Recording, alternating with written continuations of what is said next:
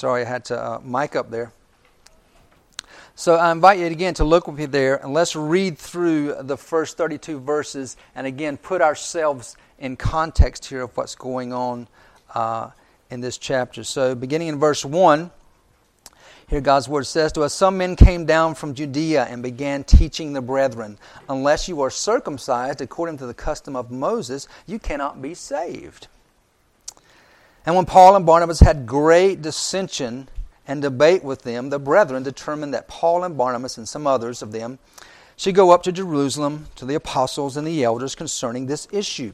Therefore, being sent on their way by the church, they were passing through Phoenicia and Samaria, describing in detail the conversion of the Gentiles, and were being and bringing great joy to all the brethren.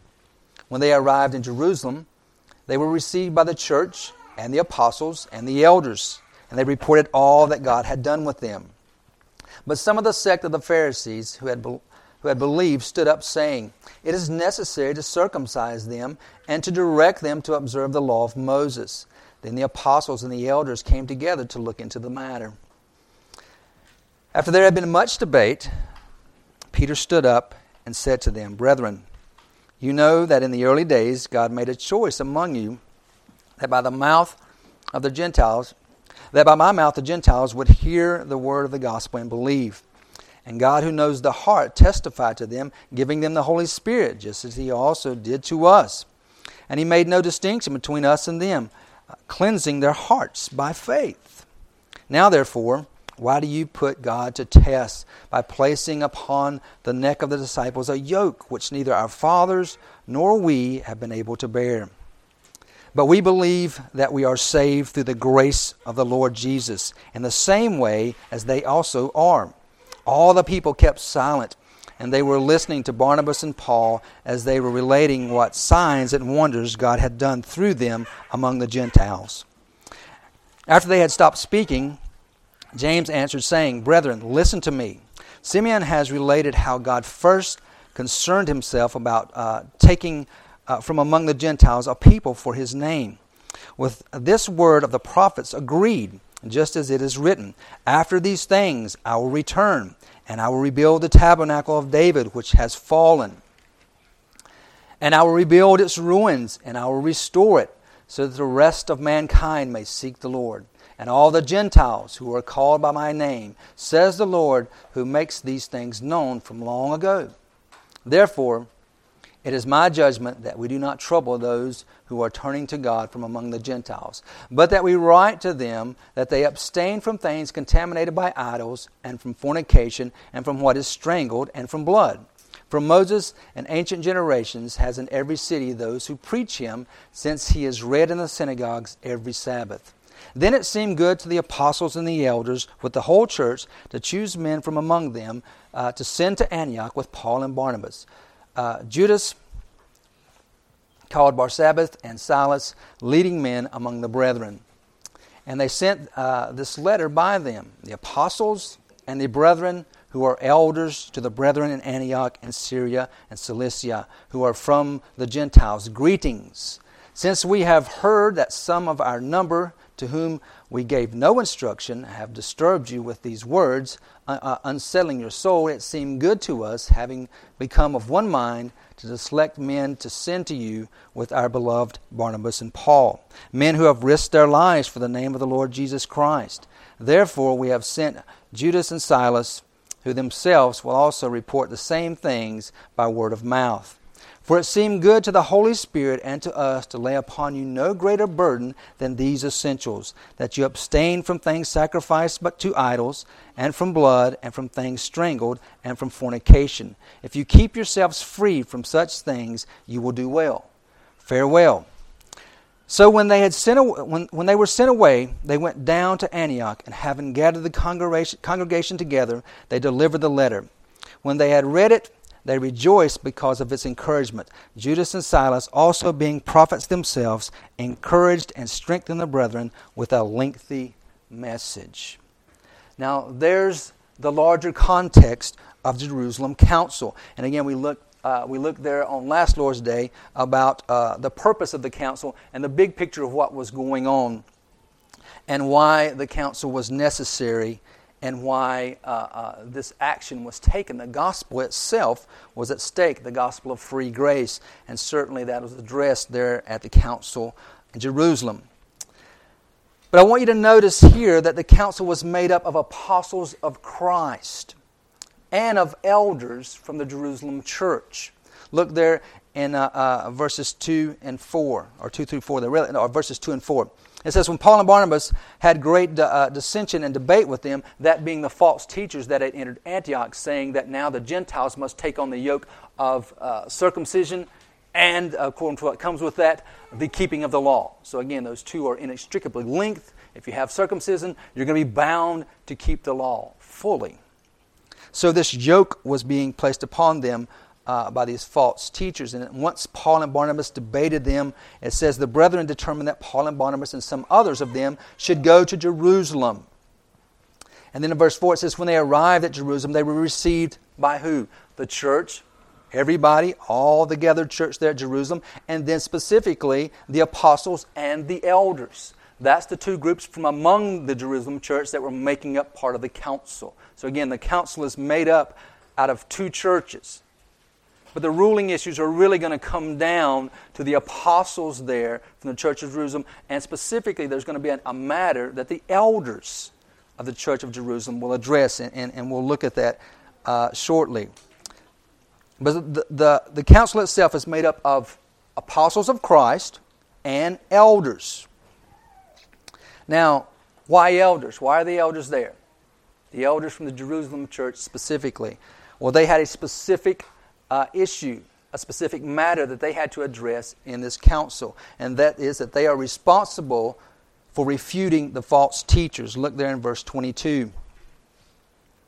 It says, There it seemed good to the apostles and the elders with the whole church to choose men from among them uh, to send to Antioch with Paul and Barnabas. That's Judas, called Barsabbas, and Silas, leading men among the brethren. And they sent the letter with them. Now, why do they do this? Because Paul and Barnabas could go back even with a letter, even sealed with, you know, with, with, with James' approval. And folks there in the false teacher could say, well, of course that's what they were going to say. They've been opposing us all along. But what we have here is eyewitnesses. Eyewitnesses sent commission from the elders of the church in Jerusalem to go back and give verbal witness to what the letter has stated. So I, I won't go into deep detail here, but in our current climate, when there is so much uh, false accusations and uh, uh, falsification and the technology that's, ramp, that, that's just rampant in terms of uh, giving capacity to falsify uh, testimony and to falsify statements and, and to create illusions, let me just say nothing is more important than eye witnesses. That's the, that's the biblical standard, right? The biblical standard is eyewitnesses. So they send eyewitness back with them. And that's uh, because the elders have a responsibility here. They're part of the whole church. The whole church is involved. The congregation has agreed on the false teachers, but the elders of the church lead the way in rejecting the false teachers. That's why they're part of this council. They have a specific role as elders leading that church in Jerusalem to address these false teachers who have come out of their ranks. So that's their specific role uh, on that ruling council. Now, they're not a body of elders representing many churches, okay? Remember, when you see the context here, there's two churches involved. And the elders that address this issue are elders from the Jerusalem church. So it's not elders from a conglomerate of all churches around the area that have now come here to make a decision. It's elders from the Jerusalem church addressing an issue that has become problematic for a, for a sister church in Antioch. So these elders are from one church, and the council is gathered from leaders among two churches, both the churches that are involved in the issue. Uh, so I say that because the presbytery and the Presbyterian church is just that, right? The, Presbyter- the, the presbytery uh, is a group of ruling area uh, uh, um, elders from various visible churches, local churches, that come together to rule over all those local churches and to make decisions relating to all those local churches. And they often go to this very text to validate that uh, methodology. And I'm saying that uh, with all humility, they're, they're, this text cannot validate that methodology. There's two churches involved, and the elders of one church are ruling on false teachers that have come out of their ranks. And they're doing so because those false teachers have caused a problem uh, in their sister church, and they're addressing it. So, two churches involved, elders from one church are used to, to re, uh, rebuke the false teachers, okay? So, just a, a, little technical matter there, because often this is uh, used as a proof text, and I do not believe um, that it's valid in terms of a body of elders from numerous churches ruling over all those churches. So, why was it formed? Why was the council formed? Again, to address theological falsehood by, uh, proclaimed by members of one church to members of another church, creating a theological controversy. Now, what authority did the council have? So, there's a question for us because we need to lock this down too as we think about some of these things. What authority did they have? Well, they had apostolic authority. Apostles of Christ were part of this council. Apostles of Christ headed up this council.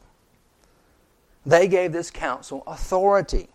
Authority uh, uh, that resides over all churches. Okay? So now we have another element introduced here, right? We have apostles of Christ on this council. Now we have elders from one church and they have a specific role and they're going to deal with it. They have authority over who? Members of their own church there in Jerusalem. The reason they're dealing with it because they care about their sister church and their folks have gone out and caused trouble somewhere else, right? They're responsible for, for, for taking the lead in this. However, we have apostles of Christ on this council, and they do play a role. There's an issue that apostles of Christ will take and address in, uh, uh, in this ruling. And they, the apostles of Christ, have authority over all churches, everywhere throughout all generations. So those are two different uh, realities of authority, right? So we've got two different realities of authority working on the same council. Elders from a, a, a local visible church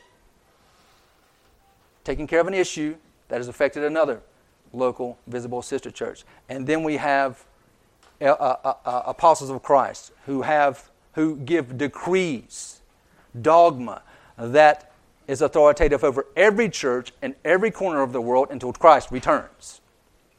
Okay? Two aspects, both going on, both in play here with this council.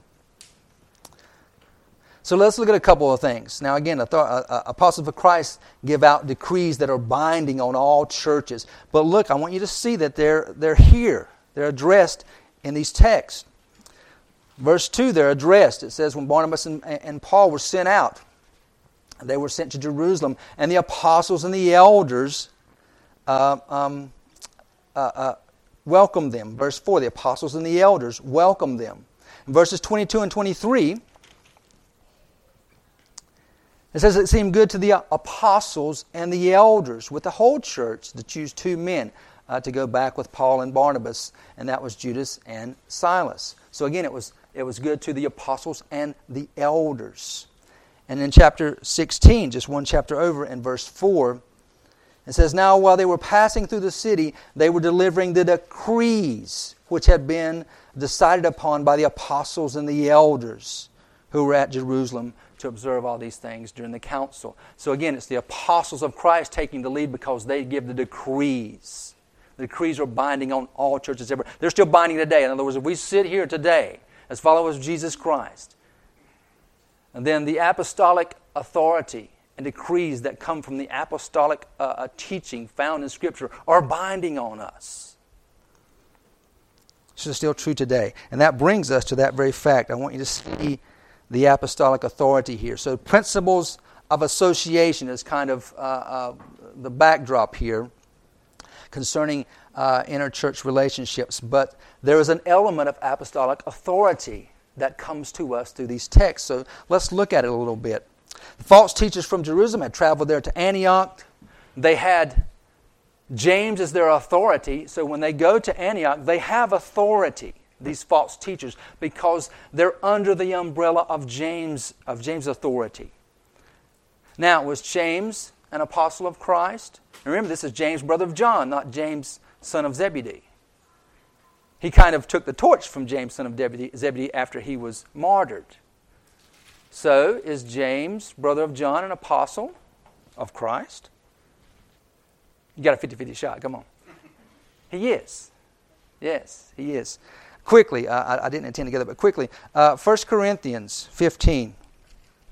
And here's this is Paul again speaking to the, to the church there at Corinth, and he says, For I delivered to you um, as of first importance what I also received that Christ died for our sins according to the Scriptures, and that he was buried, and that he was raised on the third day according to the Scriptures, and that he appeared to, to Cephas and then to the twelve. Now, the twelve would have covered uh, James, son of Zebedee.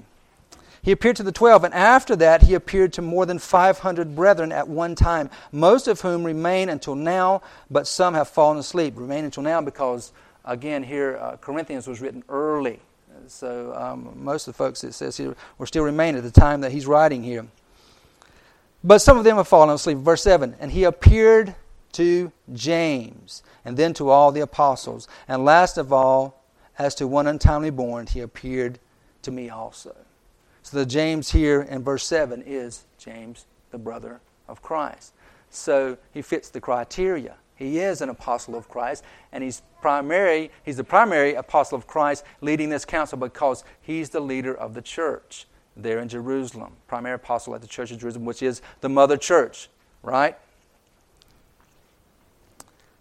So they have authority. All that to say, these false teachers had authority. They had the credentials of saying, We're from James.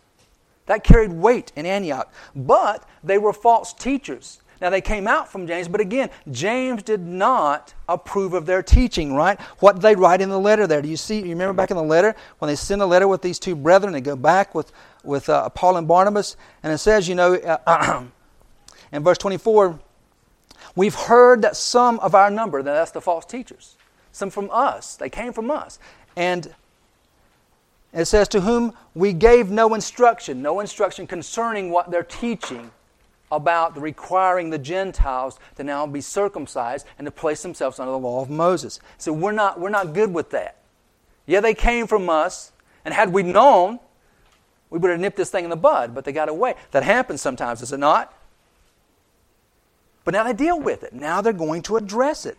And so they're letting them know uh, we didn't give them this instruction, but we know that they've disturbed you and they've unsettled your souls. So now we're sending our brothers and we're sending a letter to deal with this issue.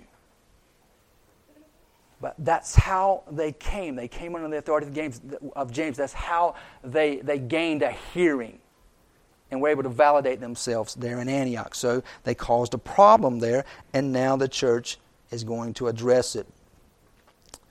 So the Jerusalem church, what, I, what I'm saying here is the church in Jerusalem is responsible to fix this problem.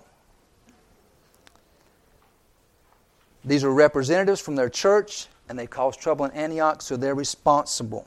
Now, why are elders from the Jerusalem church a part of the council? I've already addressed it. I'm just seeing if we're up to speed here. I know this gets, the language a little can get a little confusing, maybe. Why are they part of it? There's apostles of Christ on this council. What they say is binding forevermore on the church. So, why do we have the elders here? This is, a, this is an important matter I don't you to miss. The elders have the primary responsibility for these false teachers. They came from the ranks. Yes, they came with, the, with James upon the, you know, throwing around the, the name of James. That automatically gives them an in but it's the elders of that local church that deal with the matter of their teachers because they're responsible for who? That particular church. That's their personal responsibility. They're shepherds of that flock. They're not shepherds of the flock at Antioch. They're not giving decrees to the flock of Antioch that will be binding on all churches. They're caring for their flock. And their flock, part of their flock has gone rogue, and it's their responsibility to deal with it. You know why they take that up? Well, Scripture uh, principally teaches them to, to do so, but also there's just this little matter of love and care for their sister church. This is a problem. And they're not just going to let Antioch deal with it, they're going to go take care of it. They're with the source, now they're going to deal with the problem. So that's the reason that the elders are on this council. It was necessary for these elders at the Jerusalem church to take the lead in discrediting these false teachers. Because simply, simply because they were false teachers that came from their church. And the same would be true for us. If folks, God forbid, folks come out of this church and begin to proclaim some false doctrine somewhere else in a sister church or on some mission field somewhere, it's our responsibility to go straighten it out. And that, that's the whole church, but the ones who take the lead in that responsibility and making sure we do it correctly and nip it in the bud would be your elders. That's how it works. And we see that fleshed out right here in Scripture. This is a real space and time kind of bad situation. And you're seeing how it's so supposed to be done rightly. So here the elders are doing what they're supposed to do. They're taking responsibility here because they were elders of the church in Jerusalem. They carry the authority over their church, the church where they serve as elders. So they're going to make it right. They have the responsibility to address their false teachers. Now, within this council, these elders were used to address and condemn the false teachers. However, the apostles also had a responsibility. Their responsibility was to give, again, decrees, decrees that are universally binding on all churches, all local or visible churches.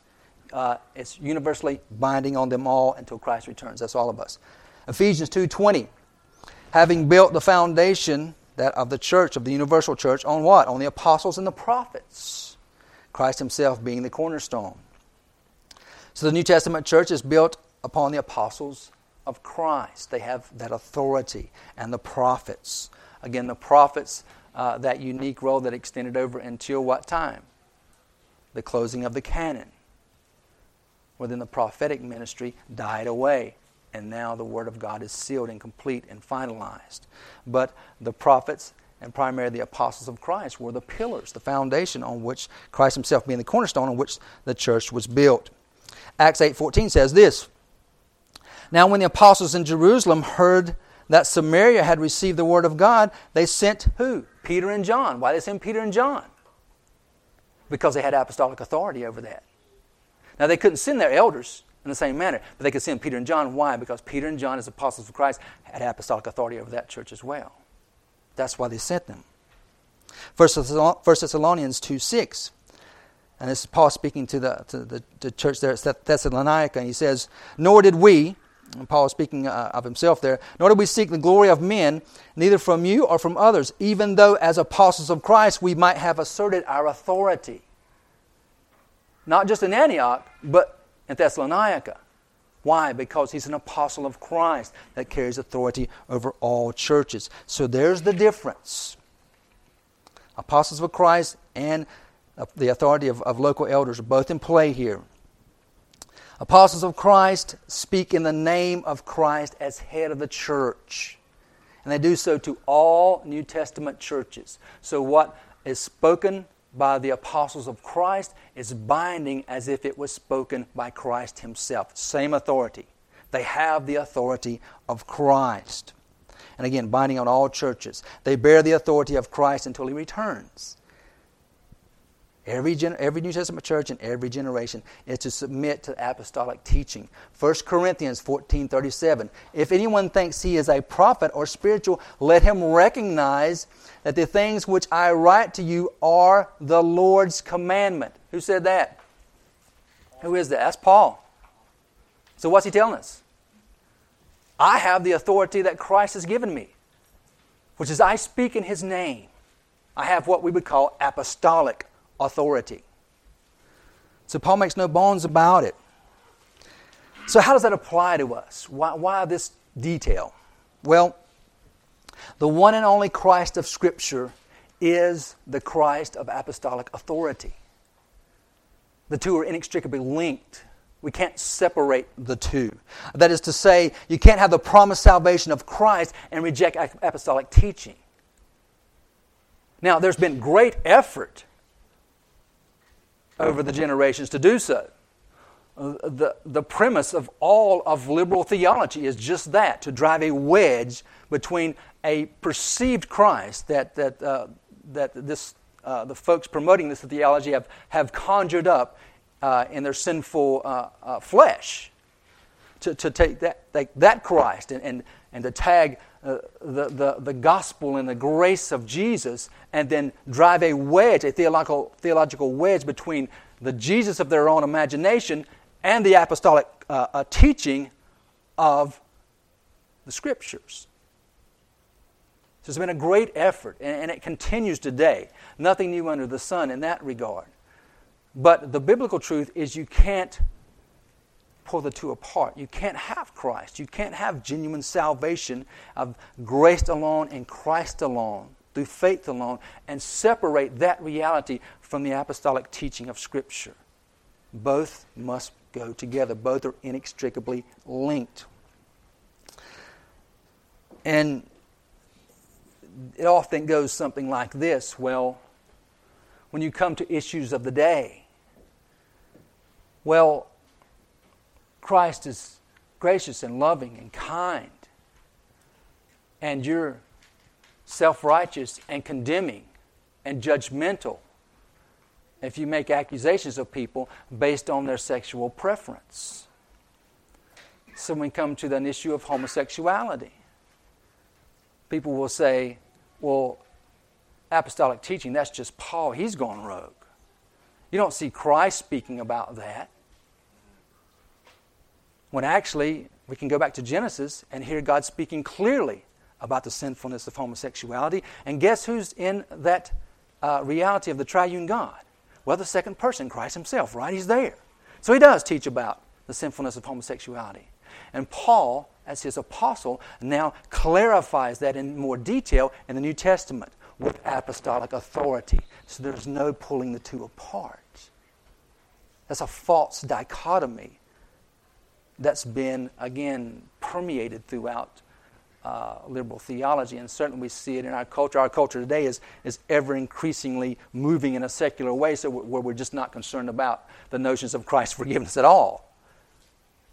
But where there is still concern, there's, there's an effort to divide the two, to have a Christ that is loving and kind and gracious and lowly and meek and mild, and to have mean, horrible, uh, rigid uh, apostles that are rogue from Christ when it comes to issues that are touchy, such as today gender identity, the binary of gender binaries, uh, the litany that would uh, roll out from the LGBTQ movement, the, the role of women in the church, it's often, uh, that, that wedge is often pushed there with the role of women in the church, where Jesus doesn't teach about women not having authority in the church.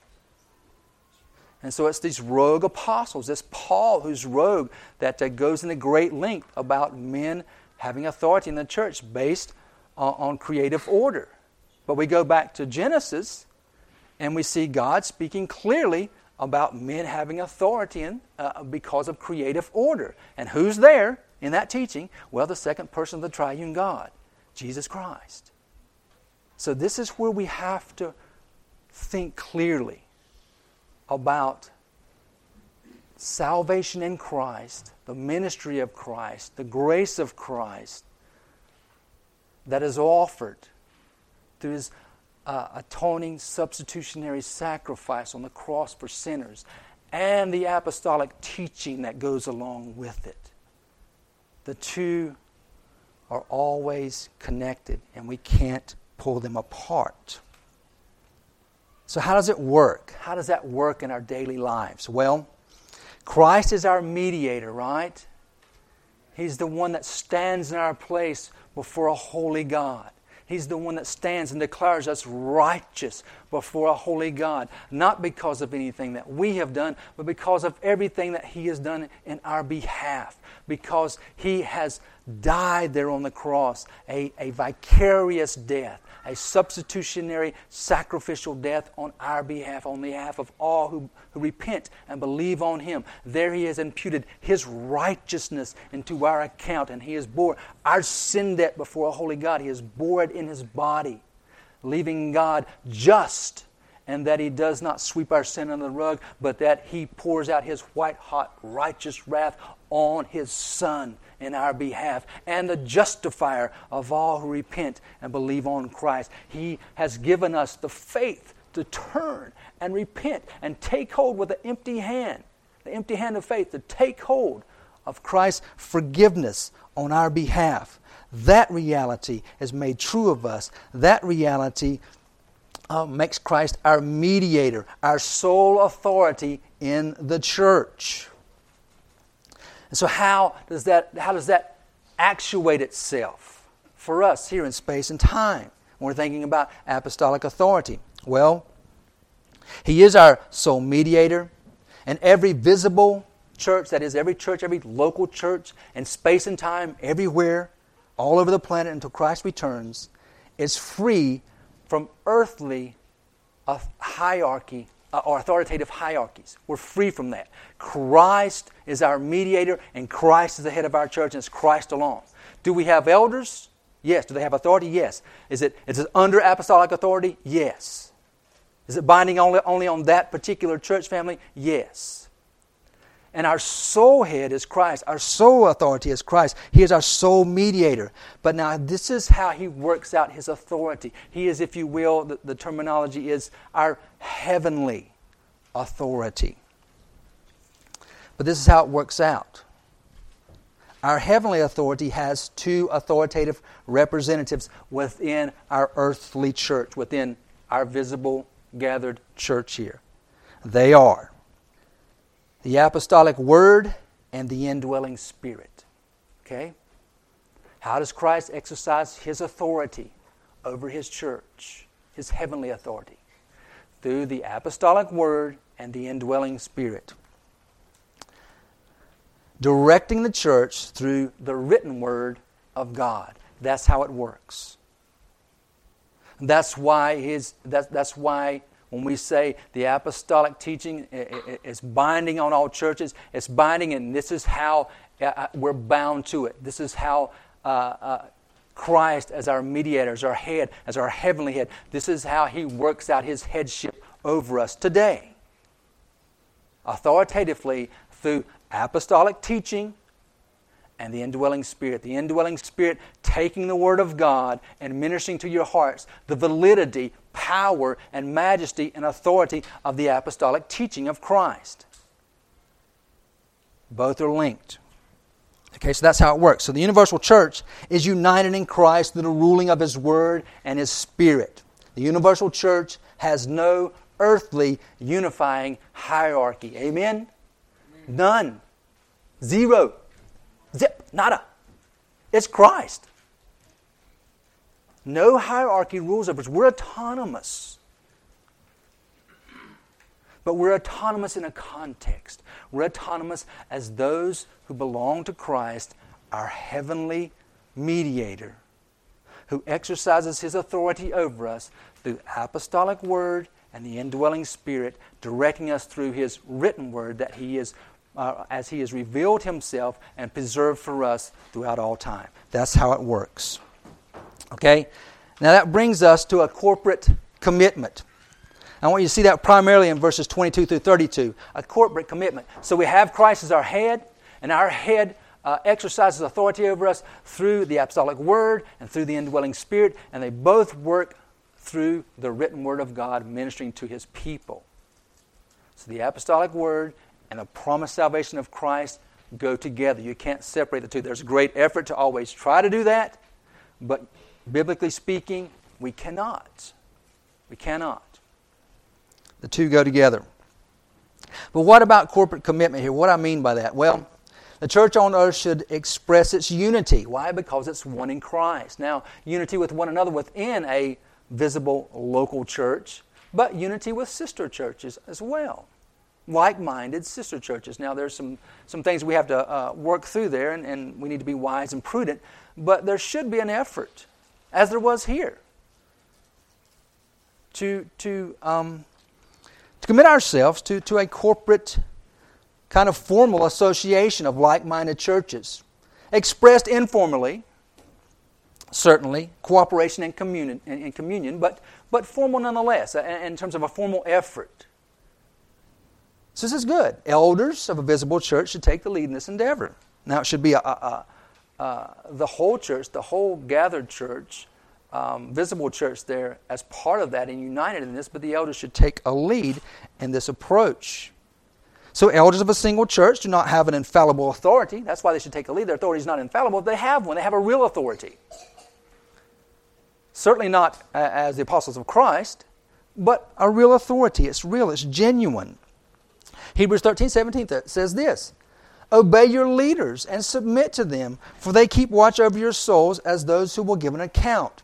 Let them do this with joy, not with grief, for this would be unprofitable to you. So there, there's, there's the scripture right before us saying to, to resist submitting to the authority of your elders is unprofitable to you as part of the visible church. Now, are elders, is, is there tit for tat here? Are elders be accountable to the church? Yes. And if, uh, if they're in sin or off base, the church must hold them accountable and call them out and rebuke them. Of certainly. But in the big picture, the church is to submit to elders as elders uh, uh, give an account for their leadership, and it's profitable to the whole church. So the whole church is involved. Elders take a lead role here, but certainly there should be consideration. I do believe, and, and, and visibly here we see that consideration of, of uh, this commitment to associating with other like minded churches. It's healthy, it's good. We see it practiced here. And um, we see it practiced here not not just in, when, when things are going well, but how they address the issues to keep the purity and the unity of these two churches together. They go to great lengths. They do the hard things to care for one another, to care for the spiritual good of one another. So here's kind of the foundation for why I'm, I'm speaking about this in the fellowship of, of local churches with one another. It's simply this it's, it's based on this premise that Christianity does not have an option of living a Christless, or excuse me, a churchless Christian life. Now, that is vogue in North America. Living out a churchless Christian life. That's just the end thing. Now, there are circumstances when we have to be uh, uh, very gracious and very kind here in understanding of people's circumstances and issues.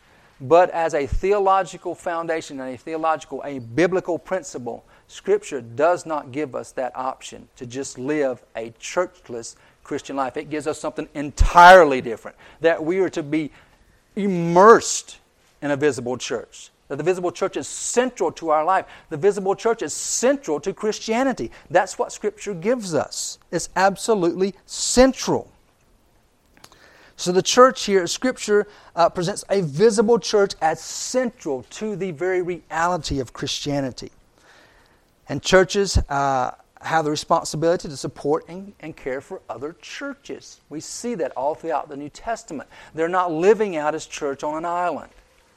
If we were going to, you know, we'd come up with some pretty cool, catchy names for our visible local churches, but I would say church on an island is not one. Even if you had your church on an island,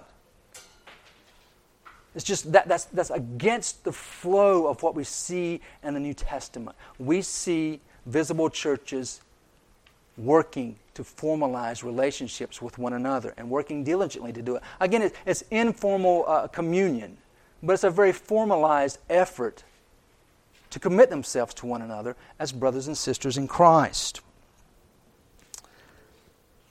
I'll give you some examples here, just these two churches. Churches have a responsibility to support and care for one another. Here's, here's a picture, here's an example of how this builds healthy, visible churches, healthy local churches. The church at Antioch sent money during the famine to who? To the church at Jerusalem, right? That's a good step in building relationships between churches.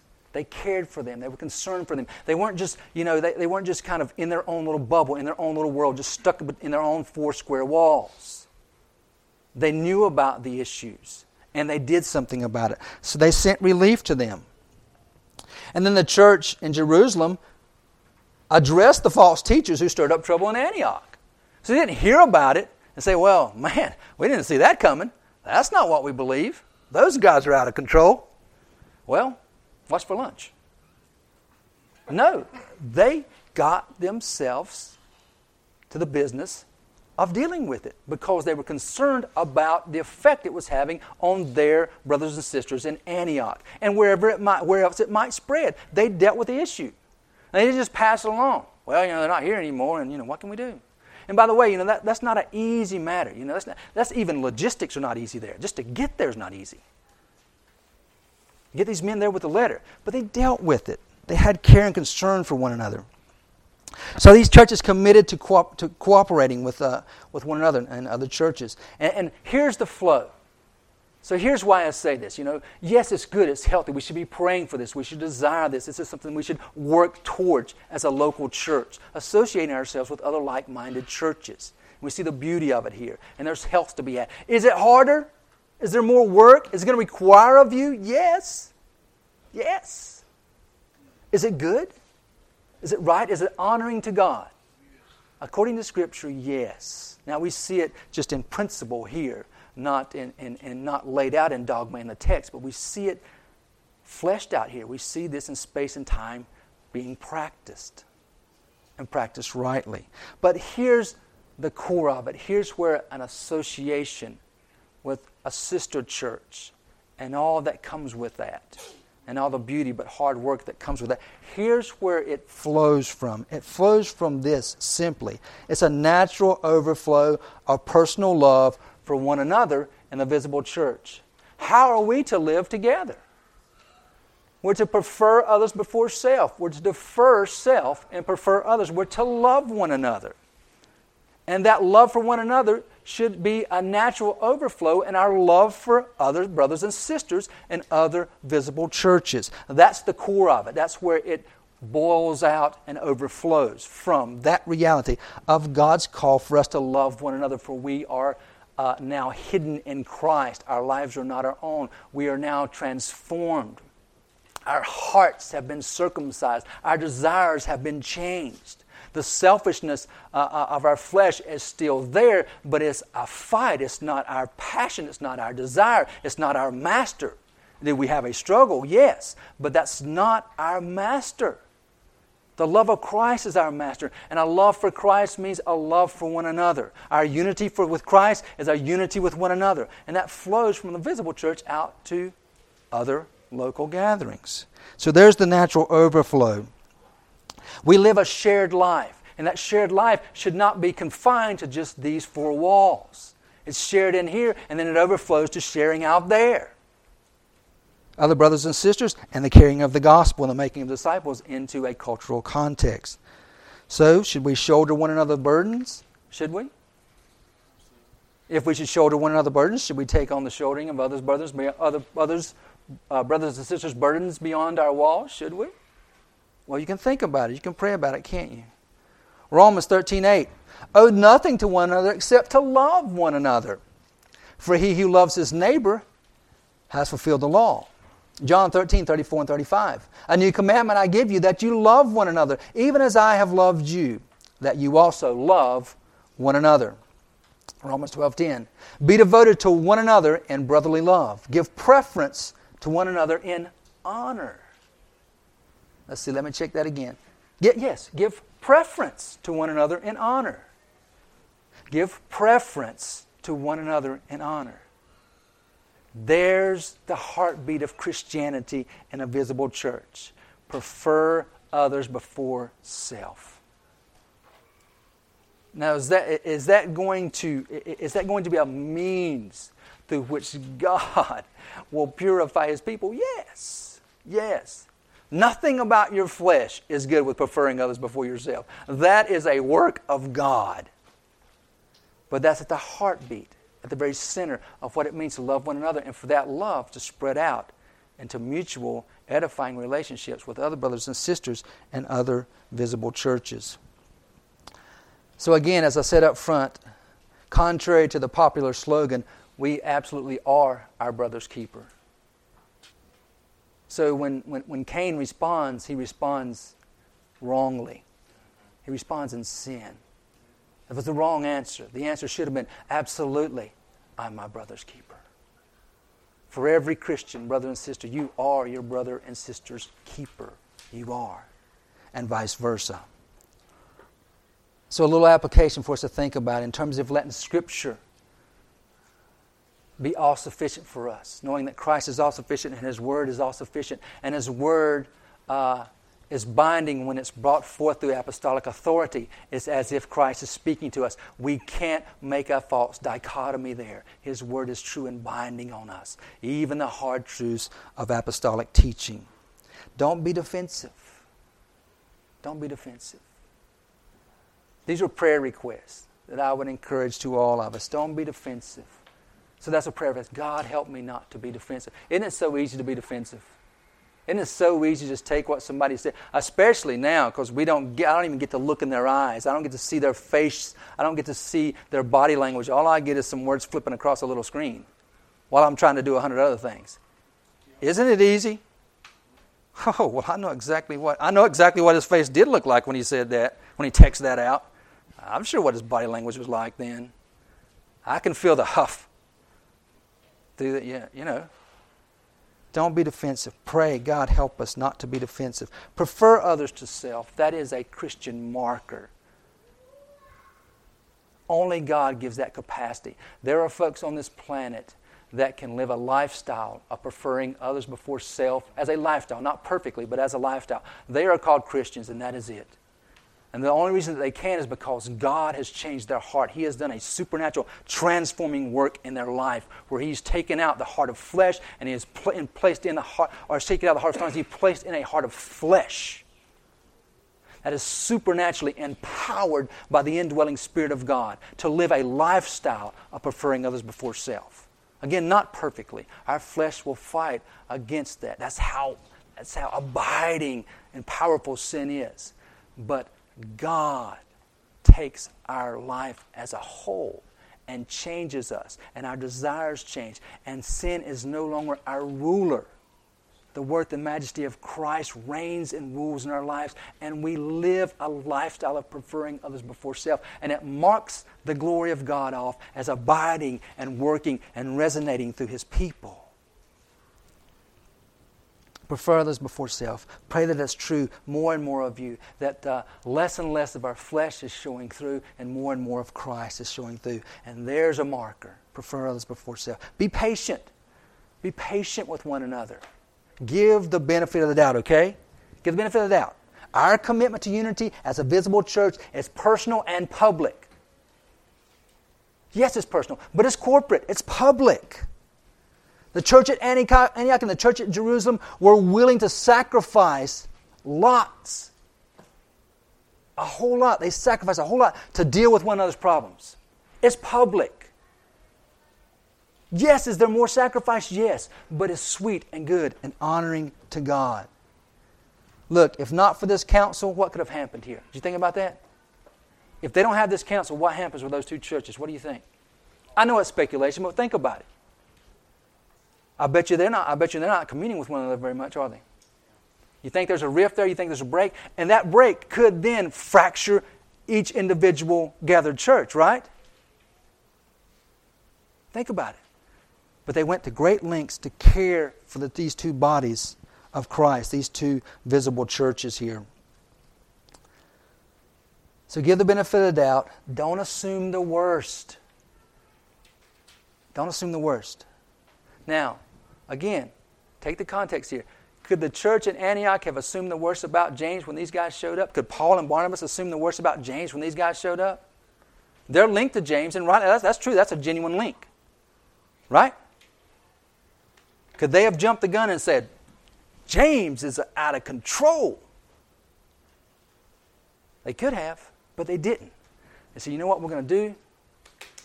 We're going to go there. And we're going to listen all parties, all sides.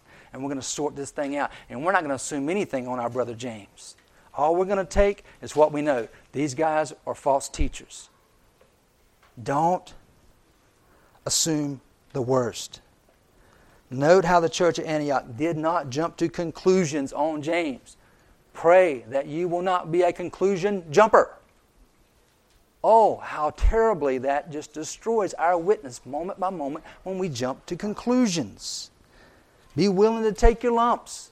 Be willing to get beat up a little bit. Be willing to give your brother benefit of the doubt when maybe they're a little too harsh or they've jumped to conclusions. Be gracious. Prefer others before self. Do not make your mind up concerning an issue until you have heard all sides of the issue. Amen and forevermore, amen. Somebody. Let's pray to God that we will not do that anymore. Proverbs 18:13. He who gives an answer before he hears, it is folly and shame to him. If rebuke is needed and that's been sorted out, then do the hard thing of loving each other and give rebuke. And when you give rebuke, that comes with forgiveness. There's no genuine Christ honoring rebuke without hearing everything out, giving the benefit of the doubt. But when it's time and the Spirit is clear and all sides, it's time rebuke for the spiritual good of one another and forgive.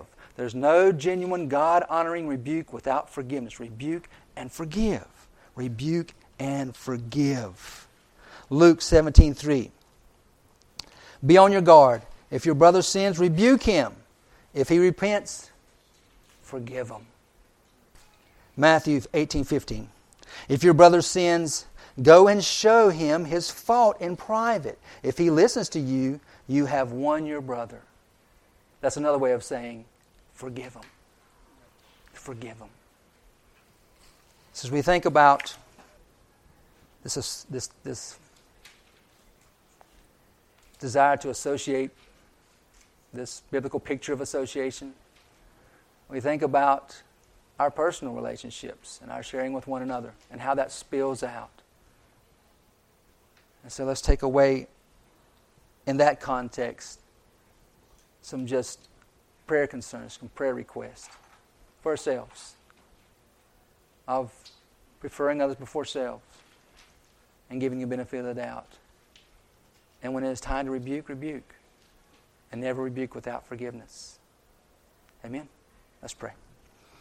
Gracious Father, we thank you this morning for our time together.